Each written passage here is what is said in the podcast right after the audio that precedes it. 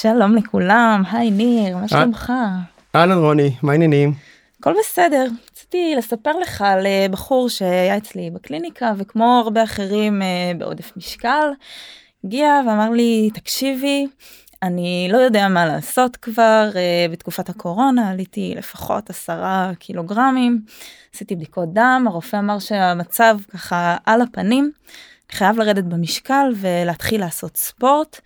ואני חייב להגיד לך שניסיתי כבר עשרות פעמים בחיי uh, לעשות uh, ככה שינוי באורח החיים, גם ירדתי 20 קילו ועליתי 30 ובאמת ניסיתי כל דיאטה אפשרית, החלטתי הפעם לעשות את זה מסודר, להגיע למעקבים, רק תגידי לי מה אני צריך לעשות. אז ככה uh, תחקרתי אותו קצת יותר, מה עבד לך יותר בדיאטות שעשית, מה כשל. אה, קצת על אורח החיים ומה שככה בלט לי אצלו זה היה המון המון אה, בלגן. אה, בן אדם מאוד עסוק, מבלה הרבה שעות ככה טרוד בענייני עבודה, מוצא את עצמו לא אוכל כמה שעות טובות, ואז מגיע הביתה, מתנפל על כל מה שיש. אז אמרתי לו, אוקיי, בוא, בוא נתחיל באיזשהו שינוי קטן. כמה, כמה זמן ביום יש לך להשקיע לטובת הסיפור הזה של תזונה ופעילות גופנית? הוא אמר לי כמה שאת רוצה זהו אני החלטתי אני שם את זה היום בראש סדר העדיפויות שלי. אמרתי לו בכל זאת כמה כמה זמן יש לי. אמר לי שעה כל יום. אמרתי לו אתה בטוח שעה זה, זה המון זמן להתחייב? אמר לי כן כן אני בטוח. אמרתי לו בוא נתחיל ברבע שעה רבע שעה של הליכה ככה בקצב בינוני או חצי שעה אה, אחת ליומיים רבע שעה ביום מה שתרצה. אה, וחוץ מזה אני מבקש ממך עוד אה, כמה דקות אני רוצה לעשות קצת סדר באכילה. תשב כל יום 5-7 דקות תרשום לעצמך מה אתה הולך לאכול מחר. תכניס גם זמן קצת לקניות בישולים וכל מה שצריך.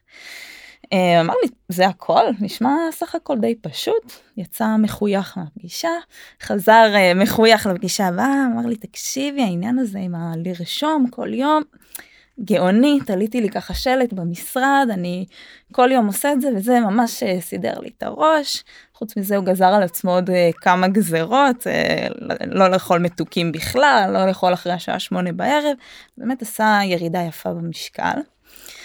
אממה, הגיע לפגישה השלישית, אמר לי, תפס את הראש, אמר לי, תקשיבי, נפלתי, זה התחיל בחופשה ו- ומשם זה התגלגל, החלטתי לפצות על החופשה באיזה צום קטן, אבל נשברתי, והזמנתי פיצה וירדתי על חצי מגש, והכלב אכל לי את התפריט, ואני אני לא מבין, אני פשוט לא מבין מה קרה, למה אני אף פעם לא מצליח, ומה צריך לקרות כדי שאני סוף סוף אוכל להשתנות.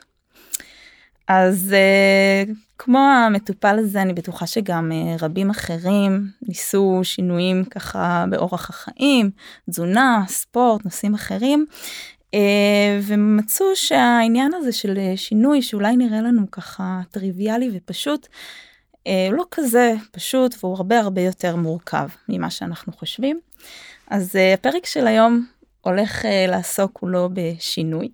ואני מאוד מאוד מתרגשת uh, להציג את האורח שלנו היום.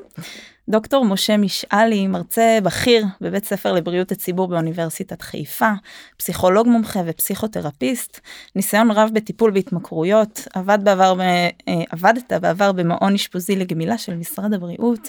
נעים מאוד ותודה רבה שהגעת. נעים גם לי. איזה כיף שהצטרפת אלינו וגם אני אוסיף שבאמת היינו אה, בקורס שלך ולמדנו כתלמידים אז לא ברור מאליו זה נראה לי איזה מין כזה כיף שאפשר לראיין את המרצה והוא מסכים להגיע אז אה, פריבילגיה לגמרי. אז היום נדבר הרבה על שינוי. אה, אז אה, אתה רוצה להציג את עצמך גם? כן אולי אני אגיד מילה באמת. אה, אני חושב שכל החיים המקצועיים שלי אני מתעסק עם אנשים ש... שינוי זאת האימה הגדולה שלהם. אה, המושג התנגדות זה לא שלט שהם מרימים מעל הראש שלהם, אלא היום יום מפגיש אותם פעם אחר פעם בעולם תוכן הזה, כמו קיר שקוף שלא מאפשר הליכה קדימה אל עבר יעד שהוא הדבר הכי נחשף בחייהם. ההתנגדות הזאת שאנחנו תכף אה, נגיד עליה כמה מילים, אה, זו התנגדות מאוד מוזרה, כי היא מחזיקה שתי קצוות. מצד אחד, כמו שאמרתי קודם, אתה הולך לישון וחולם שינוי, אתה מקנא עד זרה בכל אדם שכבר הגיע אליו, אתה חובט בעצמך על זה שלא הצלחת להגיע, וברור לך לגמרי שאין דבר נכון מזה, ואתה אפילו עושה אין סוף צעדים בדרך לשם, רק שפעם אחר פעם הקיר זכוכית הזה, או התקרת זכוכית מעל הראש, נמצאת שמה איתנה, חזקה, ואתה נחבט בה, ולא מבין למה רק אני לא שם. אז באמת אה, נשאלת השאלה אולי ברורה מאליה, למה? למה זה כל כך קשה לעשות צעדים שעל פניו נראים לנו לא כל כך קשים, ואנחנו שוב ושוב אה, מוצאים את עצמנו נכשלים בהם. או, לשם כך התכנסנו כאן. לגמרי. ואנחנו נתקלים בזה יום יום, זאת אומרת אנשים באמת באים וברור להם מה הם צריכים לעשות, הם מבינים מה הם צריכים לעשות, ועדיין הם חוזרים, פעם מצליחים, פעם יותר, פעם פחות, ומשהו לא מתחבר עד הסוף, ואנחנו כמטפלים גם מתחבטים בשאלה איפה אנחנו מפספסים. חתיכת שאלה. הזזת הקיר הזאת, זאת אומנות הטיפול. היכולת לעבור דרכו, זאת אומנות הטיפול. מעליו, מתחתיו, מהצדדים. אבל הקיר הזה זאת חתיכת בריקדה, זה חתיכת מכשול שהוא מרובה סיבות ומרובה גורמים. זאת אומרת, אין גורם אחד או סיבה שבגללה הקיר הזה עומד שם עבור כל אחד מאיתנו מסיבה שונה לגמרי. זאת אומרת, הלבנים שמרכיבים את קיר, ה... את הקיר האיתן הזה, הקיר הזה עבורך הוא שונה מאוד, והקיר הזה עבורך הוא אחר, והקירות שלי, שאלוהים יעזור וישמור, הם, הם, הם נמצאים שם מהסיבות המאוד אישיות שלי. אז הנקודה מרתקת ומרגשת כי בסוף אין חשוד מיידי. אנשים מחפשים את החשוד המיידי שרק אם אני אעשה ככה הכל יהיה בסדר אז אין חשוד יש פה הרבה מאוד לבנים. אתה מתכוון לחשוד מזוהה. Mm-hmm. זאת אומרת, האם בדיוק. יש גורם אחד מזוהה שאם נשים עליו את האצבע, הקיר הזה ייפתח, ססמי, ססמי, אפשר יהיה לעבור דרכו? התשובה היא לא, ממש לא. יש אין סוף אה, סיבות, בוא, בוא נדבר על כמה מהם, בסדר? זה יעשה את זה יותר קל. תנסו לחשוב על אדם ש-30 שנה קנה מיומנויות. הוא אלוף העולם במשהו. הוא יודע לאכול שש פעמים ביום. הוא יודע לאכול 7,000 קלוריות. הוא יודע להתנהג בתתי, לשבת על הספה ולא לזוז. הוא יודע להדליק טלוויזיה ולבהות בה ארבע שעות. זאת גם מיומנות. גם זאת מיומנות שנרכשה בכאב. 30 שנה הוא פיתח אותה. ועכשיו באים זוג מטפלים צעירים ויפים כמוכם. לא זקנים נרגנים כמוני. כבר היה שווה לבוא. כבר היה שווה. כן, ברור. אני אוסיף פה מילה, היה לי ילד כזה בן 15 וחצי והוא אמר לי תקשיב 15 שנה זה מה שאני יודע. וואלה. ז- במילים האלה זה מה שאני יודע ועכשיו אתה מצפה שבפגישה 2-3 אני אעשה משהו אחר זה מה שאני יודע אני יודע. לאכול ופחות לזוז דווקא הוא היה פעיל דרך אגב היה שחקן כדורסל ילד זה מה שאני יודע 15 שנה אתה מצפה עכשיו שאני אשנה הכל מאוד בוגר מצידו. אני חושב שזה בדיוק הרעיון שניסיתי קודם לה- להגיד אותו. האיזון הזה, האיזון שאנחנו מבקשים להפר אותו, כי שינוי זה הפרת איזון. זה תהליך שהוא תהליך לא פשוט, לבקש ממישהו מה שהכרת עד היום די, ועכשיו אה, בוא אה, ננסה לעשות אה, סדרה של התנהגויות פשוטות יחסית, כמו למשל לקנות חכם, לאכול נכון, לשתות המון מים, לפטם את עצמך בירקות. אה, הפעולות האלה שקלות בעינינו נתפסות בעיניו קצת כמו לטפס על הקילימנג'ארו עם יד אחת. זה, זה, זה רעיון שצריך להחזיק בראש. אני רוצה להוסיף עוד כמה סיבות קטנות שהן אה, אולי באזור המאוד אה, ברור, אבל אני, אני רוצה לת... אני רוצה שנבנה יחד את קיר, ה... את קיר הזכוכית הזה, בסדר? הרבה מאוד אנשים נשארים במקום הזה של אי שינוי, כי הוא מקום שמביא איתו רווח גדול. הספרות קוראת לזה רווח משני. אה, זה רווח עצום עבור האדם שאוחז בזה. להיות 110 קילו זה לא רק סכרת ויתר לחץ דם ומחלות קרדיו-וסקולריות, זה לא רק זה. זה גם, זה אני, זאת זהותי, וכשאני ככה, אף אחד נגיד לא מבקש ממני לתלות כביסה, או לעזור עם הילדים, או להרים מזוודה כבדה וכולי. יש כל מיני רווחים משניים בלהיות מי שאני. בסדר? זאת אומרת גם לאדם שלפעמים הוא סובל על פניו, איפשהו הוא מרוויח. למרות שהוא מבין שקשה לו, זאת אומרת הוא כן מתלונן על זה, זה לא שהוא לא מתלונן על זה. רווח עצום. הוא יודע שהוא מרוויח או שזה איפשהו בתת מודע? בתהליך הזה של פירוק החומה, אנחנו הרבה מאוד פעמים מבררים את הרווחים. אנחנו הרבה מאוד פעמים מבררים את זה שזאת אה, אה, זהותו של האדם. אנחנו הרבה מאוד פעמים מבררים את זה שאדם בעצם אומר לי הרבה מאוד פעמים בתהליך טיפולי, תשמע, אתה יודע מה הצעת הרגע? אתה הצעת לי מבחן שכבר נבחנתי בו כמה וכמה פעמים, ואני יודע, אני מכיר את התוצאה. F.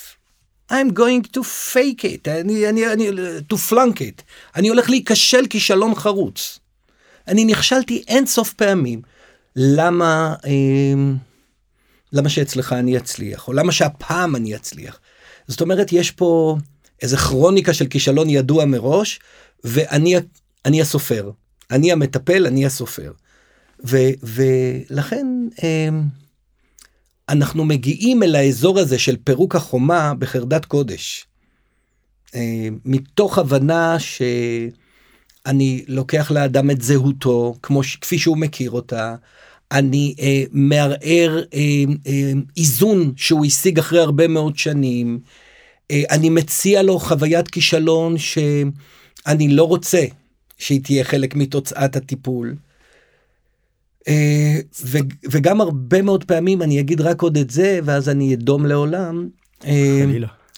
אה, יש אנשים שהם באימה גדולה מלהצליח. מה זאת האימה הזאת? פחד מלהצליח, בואו תנסו לחשוב על זה שנייה אחת. נגיד שחס וחלילה, כן? אני מ-110 קילו, אני אהיה פתאום עם ערכי סכרת יציבים, אני אהיה אה, 85, אני אה, אוכל אפילו לרוץ 10 קילומטר וכולי וכולי. יכול להיות שהעמידה ביעד היפהפה הזה תביא איתה עוד דרישה מבחוץ, עוד דרישה מבפנים, לעשות משהו שבו אני אכשל.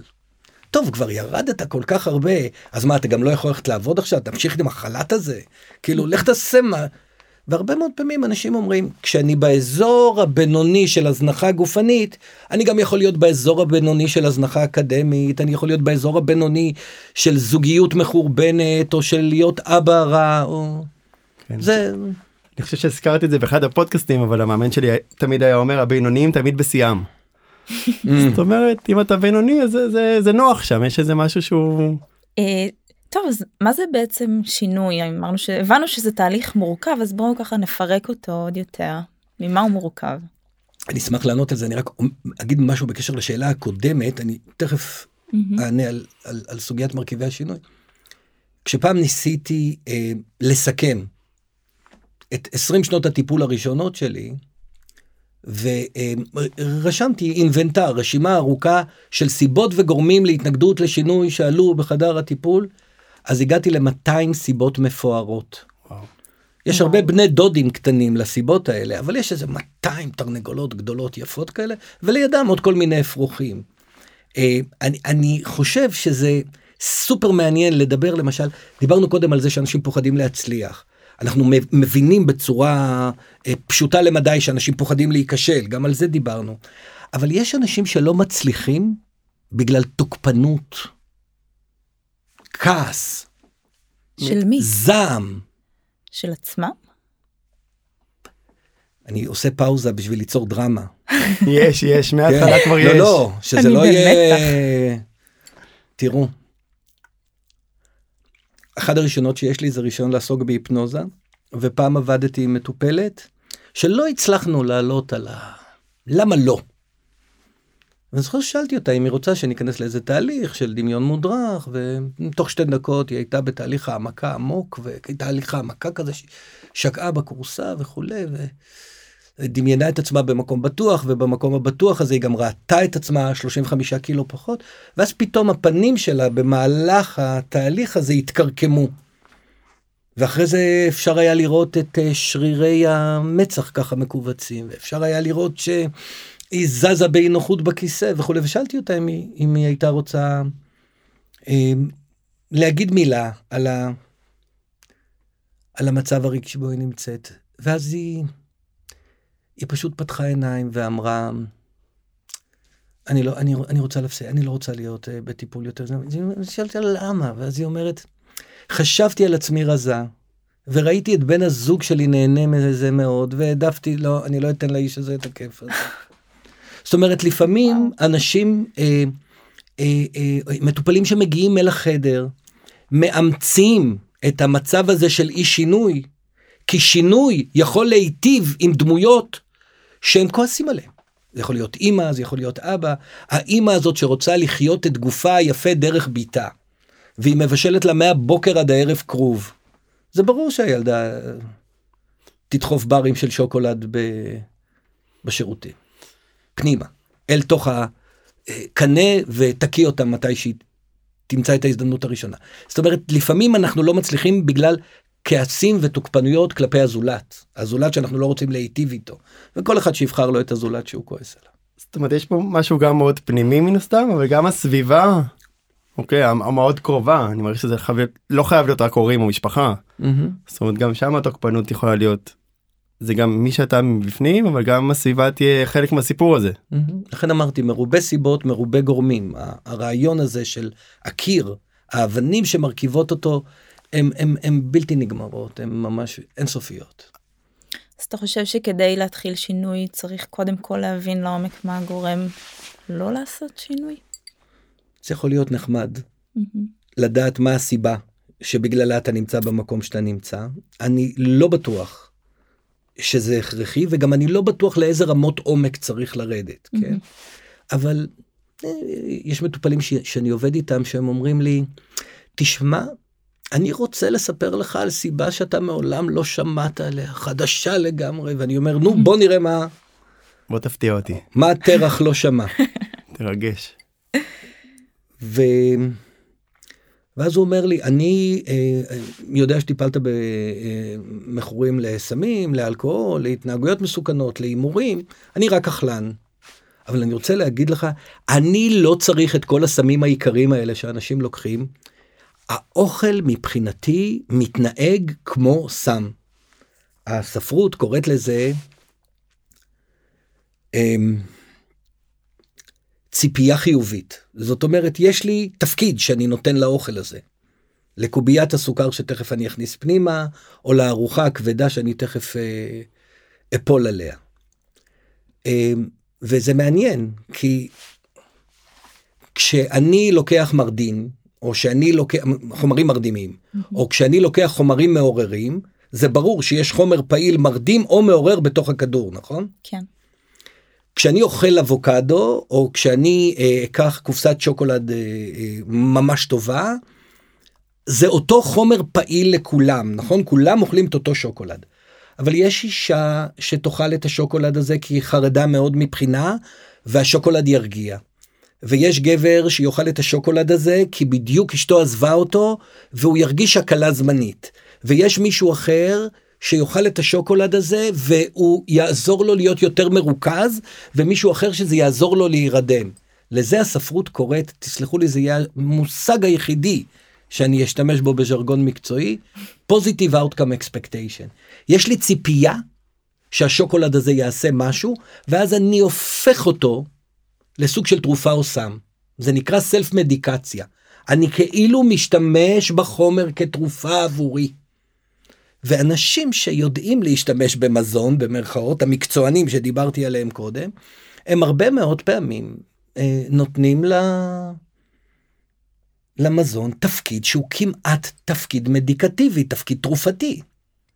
ו, ו, וכשאתה מבין את זה, אז uh, אנחנו מחפשים חלופות לתרופות האלה. הזכרת את המילה התמכרות והרבה אנשים מגיעים אליי לקליניקה וממש מציגים את עצמם כמכורים אני מכור למתוק אני מכור לאוכל. וזה ככה מילה די גדולה ומפחידה ונשאלת Mm-hmm. השאלה איפה עובר הגבול בין אה, התמכרות להרגל רע. אני אה, ממש הייתי רוצה להימנע מהשוואה אה, בין התמכרות למזון להתמכרות לחומרים פסיכואקטיביים, משנה מצב תודעה. מהמם. האם מזון יכול לשנות מצב תודעה? כן. כאן מתחיל האלמנט הדומה וכאן הוא גם נגמר. כן, זה דומה. אבל האם אה, אני אצטרך כמויות הולכות וגדלות של מזון על מנת להשיג את אותו אפקט? פחות. האם כשאני אפסיק לאכול יהיה לי אה, תסמונת גמילה, מה שהחבר'ה שלי הרבה מאוד פעמים אוהבים לקרוא קריז? לא. האם יש craving? האם יש דודות? כן.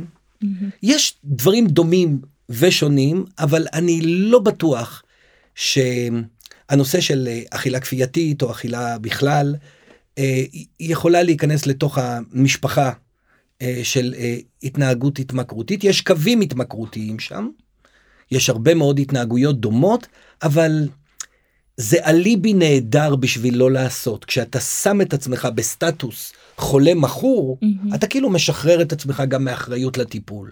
מה את רוצה ממני? אני מכור. אני כזה. כן, די. יש לי שאלה אפרופו קצת התמכרויות אז הבנו שזה זה, לא זה כל לגמרי מה שאתם משיק. עושים, אתם רק שואלים כל הזמן. אה, אם היה לנו את כל התשובות היינו. כן. כי בדרך כלל שואלים אותנו אז זה קצת אה, זה להעביר את. ה... כן. אמרת שם מהמם בין השורות קצת לפני שבסוף אנחנו צריכים איזה יראת כבוד ברמת המטפלים. זאת אומרת אנחנו באמת לא יכולים לדעת הכל ובאמת אה, צריך להיזהר כי הרצון הזה לבוא ולשנות מישהו הוא, הוא הרבה יותר מורכב ממה שחשבנו זה קצת הלכתי אחורה אבל ברמת ההתמכרות יש לי שאלה למה זה דווקא קורה בערב או אולי זה ככה מתחושה שלי בקליניקה הרבה פעמים אנשים אומרים תקשיב בבוקר אני טוב בצהריים אני סבבה עד ארוחת ערב הייתי פיקס. ופתאום ב-10 ואני לא מדבר על הפרעות אכילה זאת אומרת פתאום ב-10 11 12 זה קורה זאת אומרת אוכלים יותר שותים קצת מהמם. אלכוהול אולי לוקחים. זאת אומרת לרוב אני חושב שזה קורה בערב מהתחושה שלי בדרך כלל בבוקר אני לא אומר לקחתי גלידה ואכלתי את הכל זה באמת קצת יותר Mhm. בהפרעות אבל. הם אוספים שם רגשות כעסים לחצים במהלך היום שמתפוצץ ככה בערב אין להם זמן לזה אתם יודעים, לנוצרים יש מושג שנקרא New Year Resolutions. זאת אומרת, תמיד בראשון לראשון הם מקבלים החלטות גורפות על שינויים יוצאי דופן שהם יעשו מהרגע הזה, מהראשון לראשון עד סוף השנה. ואז זה החלטות שמקבלים אותם בראשון לראשון וזורקים אותם לפח בסוף היום. כן? כי באמת בבוקר אתה מלא עיזוז, אתה קצת מאני, אתה באיזושהי התנהגות, אתה מגייס כוחות, וזה מחזיק נהדר, שעה. עכשיו, ה- העיזוז הזה, הרצון, המוטיבציה, הכוח הזה, הוא פוגש לאורך היום סדרה של אויבים קטנים.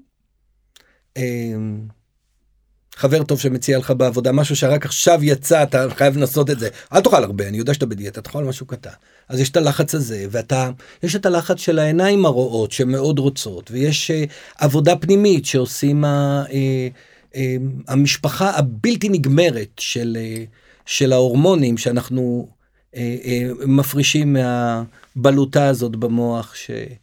אה, אנחנו מכירים את הדופמין, אנחנו מכירים את הלפטין, אנחנו מכירים את הגרלין, אנחנו... זה מין אויבים כאלה שיוצרים איזה תשתיות רצון, כן, אה, להשתמש ולהוריד את הדחף. למה בערב? כי בערב יש אה, קולות מצטברים, כפי שאתה אמרת, שהתעודה שלהם היא מאוד חזקה. הדיאטן אמר לעשות א', ב', ג', ד', ה', בעצם הדיאטן, הדיאטנית, הם עכשיו קלגס שפוגע בחירות שלי. והערב זה מקומה של החירות. אין בוס, מדהים. יש ממשלה שנקראת לילה. אני תכף הולך לישון, אני תכף עושה reset, אני מוריד נעליים, ועכשיו אני אדון האחוזה. והממלכה הכי גדולה שלי זה המקרר. והם גם מספרים לי והייתי טוב והייתי בעבודה היום וסידרתי את הכביסה והכנתי הכל והבנות ישנות והכל בסדר ומה לא מגיע לי גם ניר לא זמין בלילה זה יותר קל. זה גם שאלה טובה אבל זו שאלה אחרת עד כמה אפשר להיות זמינים ל... כן, תהיה, כל היום. כל היום. כל הלילה. חשוב שתהיה.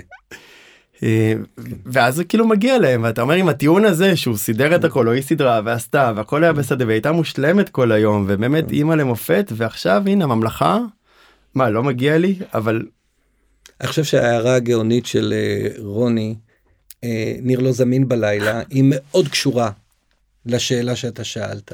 לא סתם אנחנו עושים את הפודקאסט הזה ביחד. לא, ברור לי, ברור לי.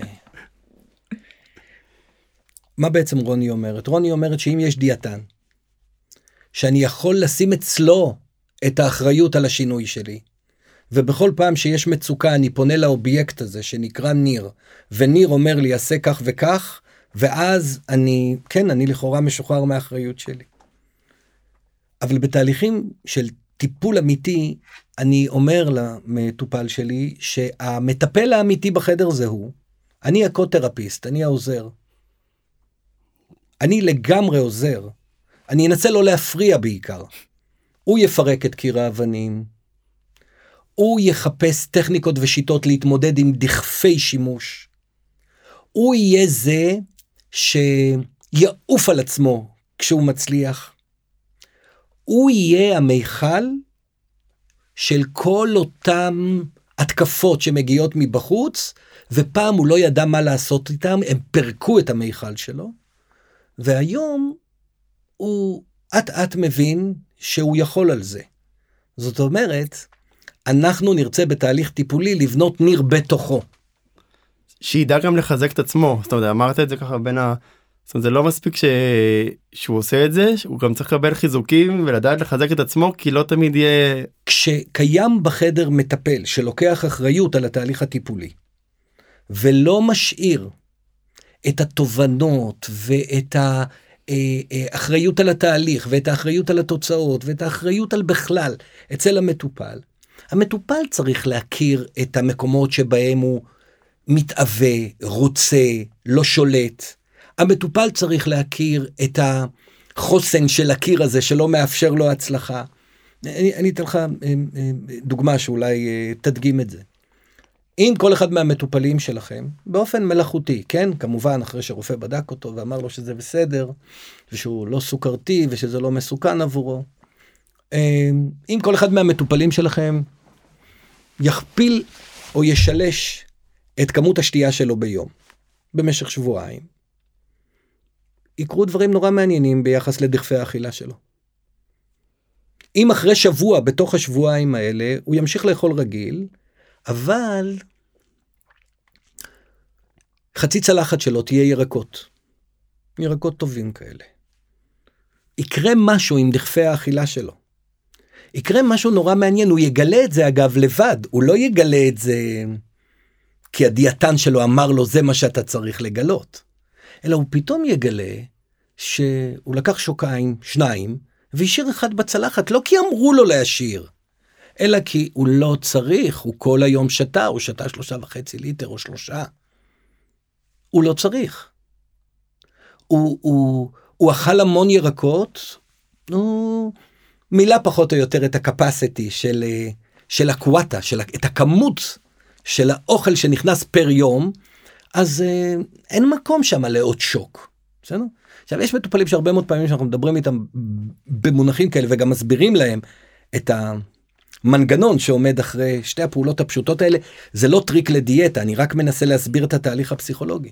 אומרים לי אתה לא מבין אני אשתה ואני אוכל ירקות ויהיה לי מקום לעוד חצי פרה. אבל זה לא נכון. אבל הם בונים את הכישלון איפה שקורה מראש. הם יוצרים מציאות שבה הם, הם, אין אפשרות אחרת חוץ מכישלון. וזה עוד אויב שצריך לעבוד עליו, אויב מופשט בחדר שצריך לעבוד עליו. החדרה של בסיס אמונה ששינוי יכול להגיע.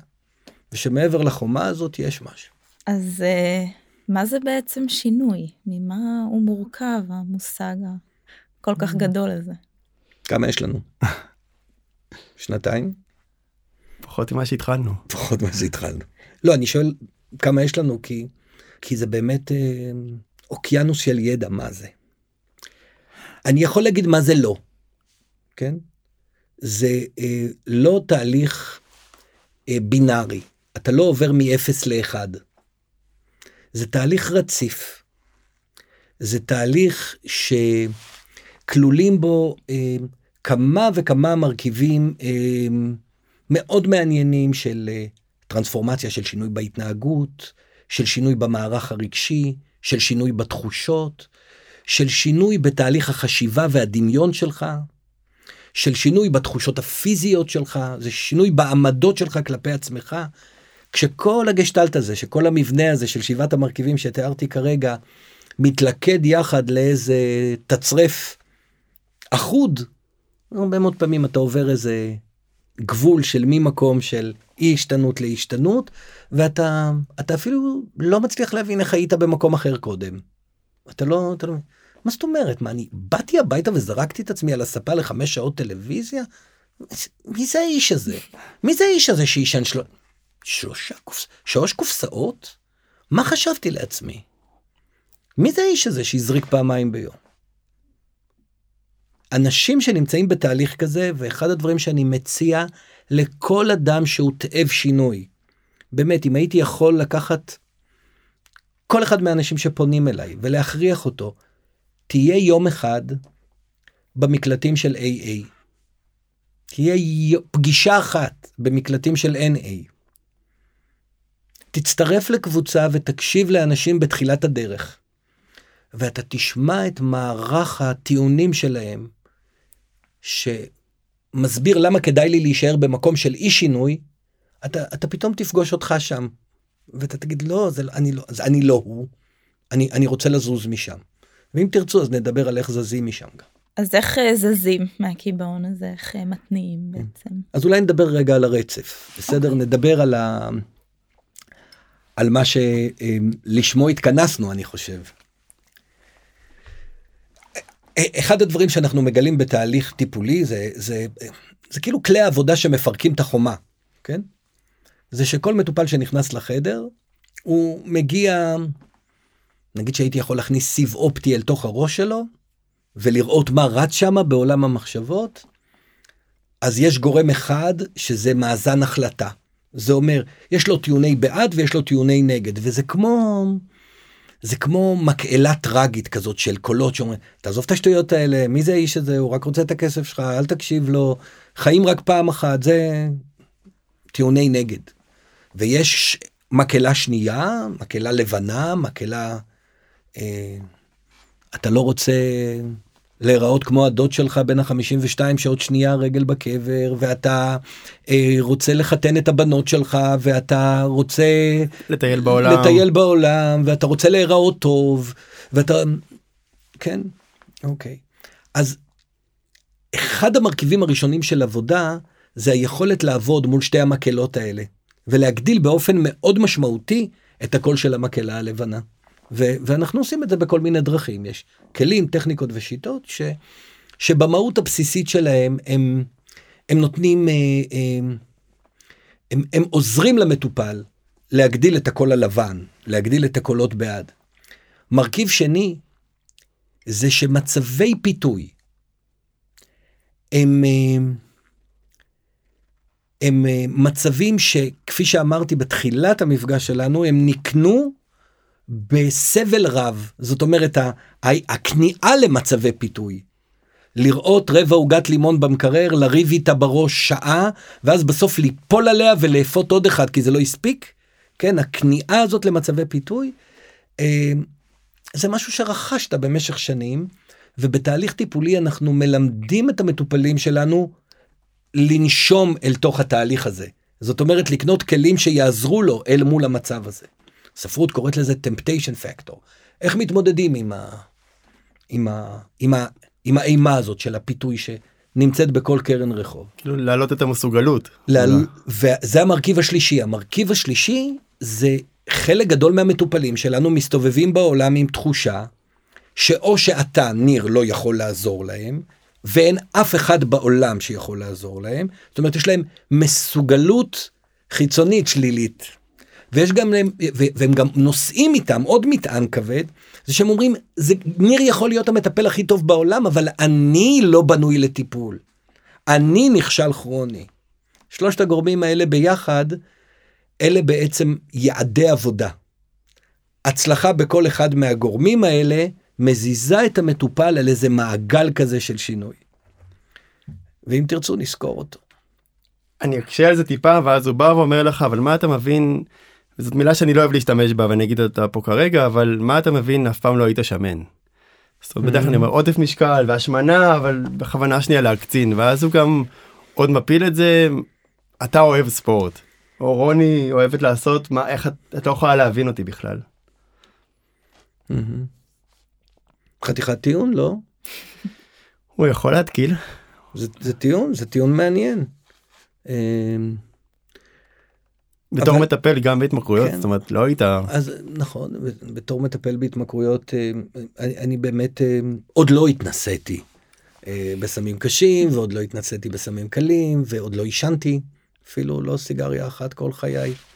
אז אתה לא מבין אותו. אז אני באמת לא מבין לא אותו. מבין אותו. אני גם לא מבין את האם שטיבלתי בה אתמול, ושבנה נהרג בתאונת דרכים כשהוא רק בן שש.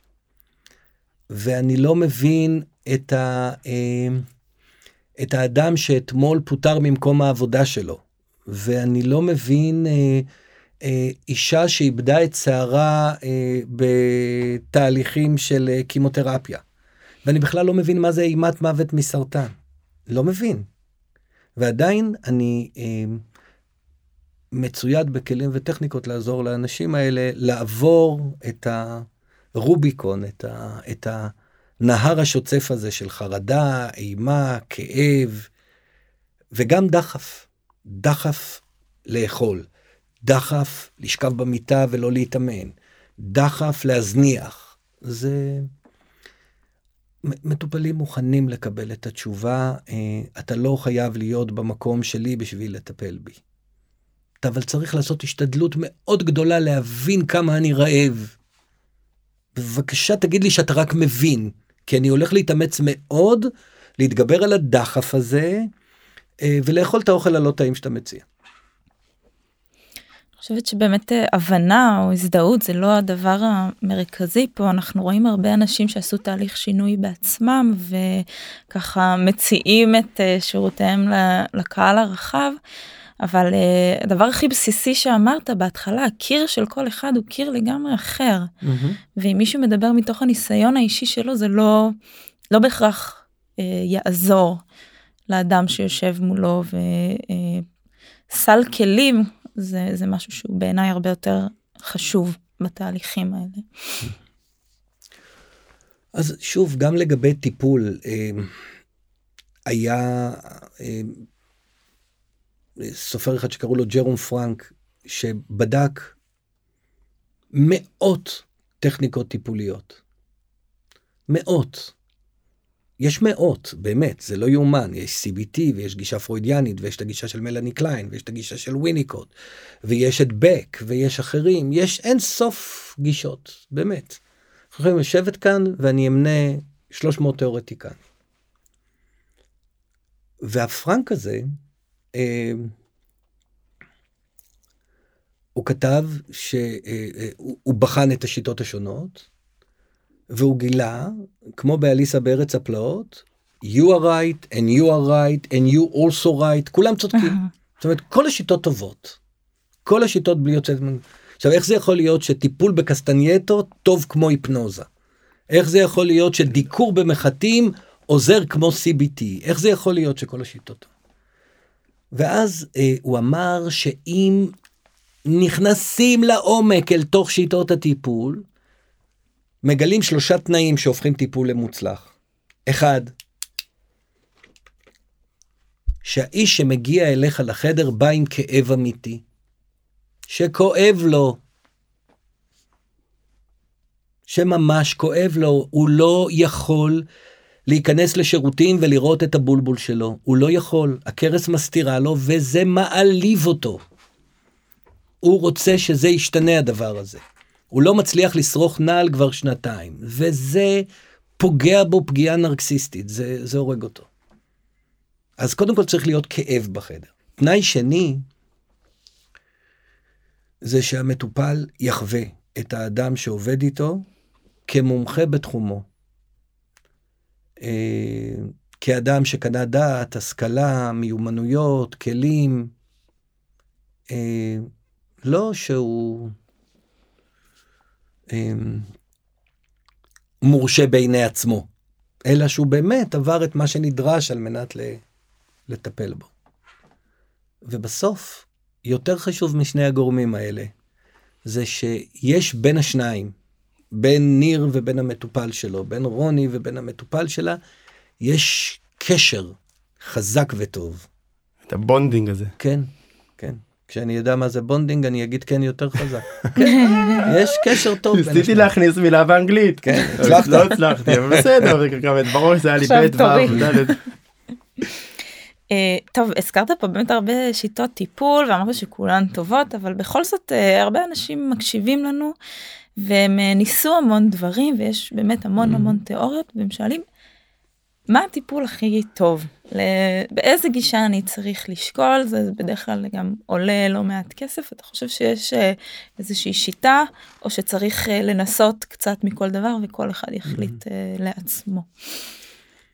אז אני חושב שמה שאני רוצה להגיד כאן בקשר לזה... מה שאנחנו רוצים לשמוע זה CBT, CBT סתם. ניר, למה אתה הורס? סליחה, סליחה. גם בקורס היה הילד המופרע. יש גבול למה שאפשר לעשות בעריכה, ניר לא מבין את זה, אנחנו כן. כן. מנסים שזה... אין עריכות, אין עריכות, אין עריכות, אין עריכות. אני חושב שהתשובה שלי לשאלה של רוני היא קודם כל, אה, שאין שום שיטה משיחית אחת שהיא טובה. כמו שיש ריבוי סיבות וריבוי גורמים שעומדים בבסיס של לא להצליח, אין, סיב, אין, אין שיטה אחת ש, שפיטס אול, שהיא מתאימה לכולם. אין... אה, ואם הייתי יכול לתת איזשהו רצפט, אז הייתי אומר אה, שהספרות היא חד משמעית. מי שמנסה יותר, מגדיל באופן משמעותי את הסיכויים שלו להצליח. נכון? זה נשמע מדהים. כמו המשפט הכי חכם שיש. כן. מי שמנסה יותר, מגדיל באופן משמעותי את הסיכוי שלו להצליח. ודבר נוסף מעניין, זה שהעובדה שנכשלת בשתיים, שלוש או ארבע שיטות, הופכת אותך לבעל סיכוי יותר טוב להצליח בחמישית או בשישית, מאשר מישהו שבא עכשיו בטסט ראשון אל התהליך הזה של נגיד הפסקת עישון, או שינוי הרגלים כאלה, או שינוי הרגלים אחרים. וואו, זה באמת מעניין מה שאתה אומר, כי אני... את רוצה את הרפרנס? תשמח. אתן לך. אה, כי אני באמת יותר חוששת מאותם אנשים שמתיישבים אצלי ואומרים לי, תקשיבי, עשיתי 20 דיאטות בחיים שלי. נהדר. ואלה שבאים ככה טבולה ראסה אני מרגישה קצת יותר בנוח אבל עכשיו אתה כן. אה, מאיר את עיניי למשהו קצת אחר. כי, כי באמת הנוחות שלנו פחות מעניינת מה שמעניין זה המקום שבו נמצא המטופל ומטופל שניסה 20 פעם אז אני קודם כל נעמד ומוחא כפיים. לא ויתרת. 20 פעמים ניסית. זה אומר שהפעם הבאה שאתה תגיע אל תהליך שינוי אתה תבוא לשם כשאתה יודע הרבה יותר טוב מהפעם הראשונה איך אתה עובד על עצמך, ואתה יודע איך אתה מחבל בתהליך, ואתה יודע מה הם הביג נו נוז, מה לא לעשות, כי אז אתה מיד תיפול. ואתה יודע שאם אתה לוקח חופשה בעוד שבועיים, אז כפי הנראה התחלת לביים את הנפילה שלך. אה, לנסות, לא לוותר. אה, אם זה מתאים לך לעבור תהליך של שינוי, לא לכולם זה מתאים. זאת אומרת, להיכשל שוב ושוב ושוב, זה בעצם לא גורע. כן, אני לא שולח אנשים להיכשל, אני שולח אותם לנסות. לעשות כמיטב יכולתך. בכלל, הגישה הטיפולית שבאמת, אם הייתי צריך להמליץ רק על אחת, היו באמת אומרים לי שאתה חייב להתחייב, אתה לא יכול לתת תשובות פוליטיות, כן? אז בתחום של ההתמכרות, הייתי הולך לשיטת טיפול אה, שאין בה אפילו מטפל אחד בחדר. הייתי הולך ל... למקלטים של ה-AA, ל-NA, ל-OA, כי שם אתה באיזושהי הבנה עמוקה, שמה שאתה מחויב לעשות אותו, זה שינוי רק להיום. אתה לא צריך לעשות שינוי גנרי גורף לכל החיים. אתה לא צריך לרדת 60 קילו. אתה היום צריך לשתות נכון, לאכול נכון, רק להיום. מחר תאכל כמו חזיר. היום, רק להיום אתה עושה את הפעילות הגופנית שהוגדרה לך. רוני קצת לפני סיכום יש לי כמה כן. שאלות uh, זריזות. אני כן. מנסה לתפוס כמה שיותר אבל המשפטים האלה שיש לי קצת סוכר יש לי בעיה שאני אוהב לאכול כאילו אני יש לי חברים ששותים יותר ממני כל הדברים האלה שככה מכניסים עוד ל... אני לא יודע לקרוא לזה לספת המטפל או לחדר הטיפולי הזה זאת אומרת הם הרבה פעמים מקטינים את מה שהם עושים או מגדילים את מה שהם עושים אם אני מצליח להיות מספיק ברור כאילו יש איזה משהו שיש לי סוכר אבל זה לא הרבה. אוקיי okay, ואני אוסיף על זה ואני אסבך טיפה אולי זה משפט שרק אני הצלחתי להבין אותו לפני הפודקאסט אבל איך אנשים לא רואים שגם אם הוא התחיל לעשות פעילות עכשיו אז בחורף יהיה קר ובקיץ יהיה חם והוא לא מצליח לראות את הקושי בעתיד. זאת אומרת הרבה פעמים הוא משקר לעצמו הוא מרמה את עצמו והוא מצד אחד אומר אני לא באמת צריך לעשות את השינוי מצד שני mm-hmm. הוא לא רואה את העתיד קדימה. אני חושב שהבעיה שלנו זה שאנחנו מקשיבים לא נכון. אה, כשמטופל מביא לחדר משפטים כמו המשפטים שאתה תיארת, אה, להקשיב למילים ליטרלית, להקשיב להם כפי שהם, mm-hmm. זה לא להקשיב נכון. מה הוא בעצם אומר? מה הוא אומר המטופל הזה? אני לא יכול. אני, אני לא יכול לעשות את מה שאתה מבקש, זה נורא קשה לי. אני לא יכול. ולפעמים להחזיר חזרה משהו כמו, זה מאוד קשה, זה קשה לך. אני שומע כמה קשה. זה כל מה שהוא רצה לשמוע, עכשיו היית אובייקט מתמיר. זה לא פשוט. מהמם. אבל למה הוא יגיד יש לי קצת סוכר שהוא מבין ש... שזה לא קצת טריגליצרידים וזה לא קצת עודף משקל וזאת אומרת אני אני רזה עם בטן. כן. אז אתה יודע, אני, קודם כל זה מאוד יצירתי, נכון? רזה עם בטן. כן, זה מאוד מאוד, אני... אני רוצה לאמץ את זה גם. רזה עם בטן זה משפט שחוזר לפחות פעם בשבוע, זה לא... אה, אבל שוב, אני ממש לא, אני ממש לא הייתי רוצה לצאת אה, אה, מהפודקאסט הזה כמו איזה גורו הרזייה. בעיניי אדם יכול להיראות איך שהוא רוצה ואיך שמתאים לו. ואיך שנכון לו, ולדעתי שלוות נפשו חשובה פי כמה מהבליטה הקטנה שהחלה לצוץ לאחרונה. אני כן רוצה להגיד שכשמטופלים משתמשים בטכניקות כאלה או אחרות בשביל להצדיק את הישארותם מהצד הזה של החומה ולא מהצד השני שלה, אני כל פעם אשאל אותו של מי הקול הזה? האם הקול הזה הוא הקול של מי שרוצה להיות כאן, או של מי שרוצה להיות מעבר, ולמה הקול הזה עכשיו הוא כזה חזק? בוודאי יש סיבה, בוא ננסה לברר אותה ביחד. אתה לא צריך לעשות כלום חדש, רק לנסות להבין את מקורות הקול. אז משיקו אתה רוצה להגיד אולי איזה משפט ככה לכל מי שמקשיב אולי? כן, אני חושב שאולי העניין הזה שההבדל בין בני אדם לאורגניזמים פחות מפותחים אה, זה שיש לנו את המוח הזה שאנחנו חושבים איתו, אה, והוא אה, כלי עבודה משוכלל בצורה בלתי רגילה, ושאנחנו יכולים הרבה מאוד פעמים להבין את הדרך שבה הוא מתעתע, ואת הדרך שבה הוא עוזר, וכשמתאים ונכון, ללכת אל הניסיון הבא, ולהאמין בכל הכוח. יש פרדוקס כזה, קוראים לו הפרדוקס של סטוקדייל. אתה כאילו אומר לעצמך, אין לי צל צילו של ספק שאני מגיע, מצד אחד, זה אמת אחת שאתה מחזיק, אין לי צל צילו של ספק. אני אצליח להיגמל מעישון, אני אצליח להוריד את הרמות של הטריציבידים האלה בדם, אני אצליח להוריד את ה-HbA1c, אין לי ספק שאני יכול. זאת אמת אחת שאני מחזיק. והאמת השנייה שאני מחזיק לא פחות חזק, זה שעליי להתעמת כל יום עם העובדות המרות שלי. זאת אומרת, בשביל להצליח, אני צריך להתעמת עם העובדות המרות. אני לא אוכל מספיק טוב, אני לא שותה מספיק טוב, אני לא מתאמן מספיק טוב, אני לא אוהב את איך שאני... אה, צריך להתעמת עם זה על מנת. שתי אמיתות שצריך להחזיק יחד. וזה אפשרי. תודה רבה תודה רבה לכם. היה. תענוג גדול. תודה.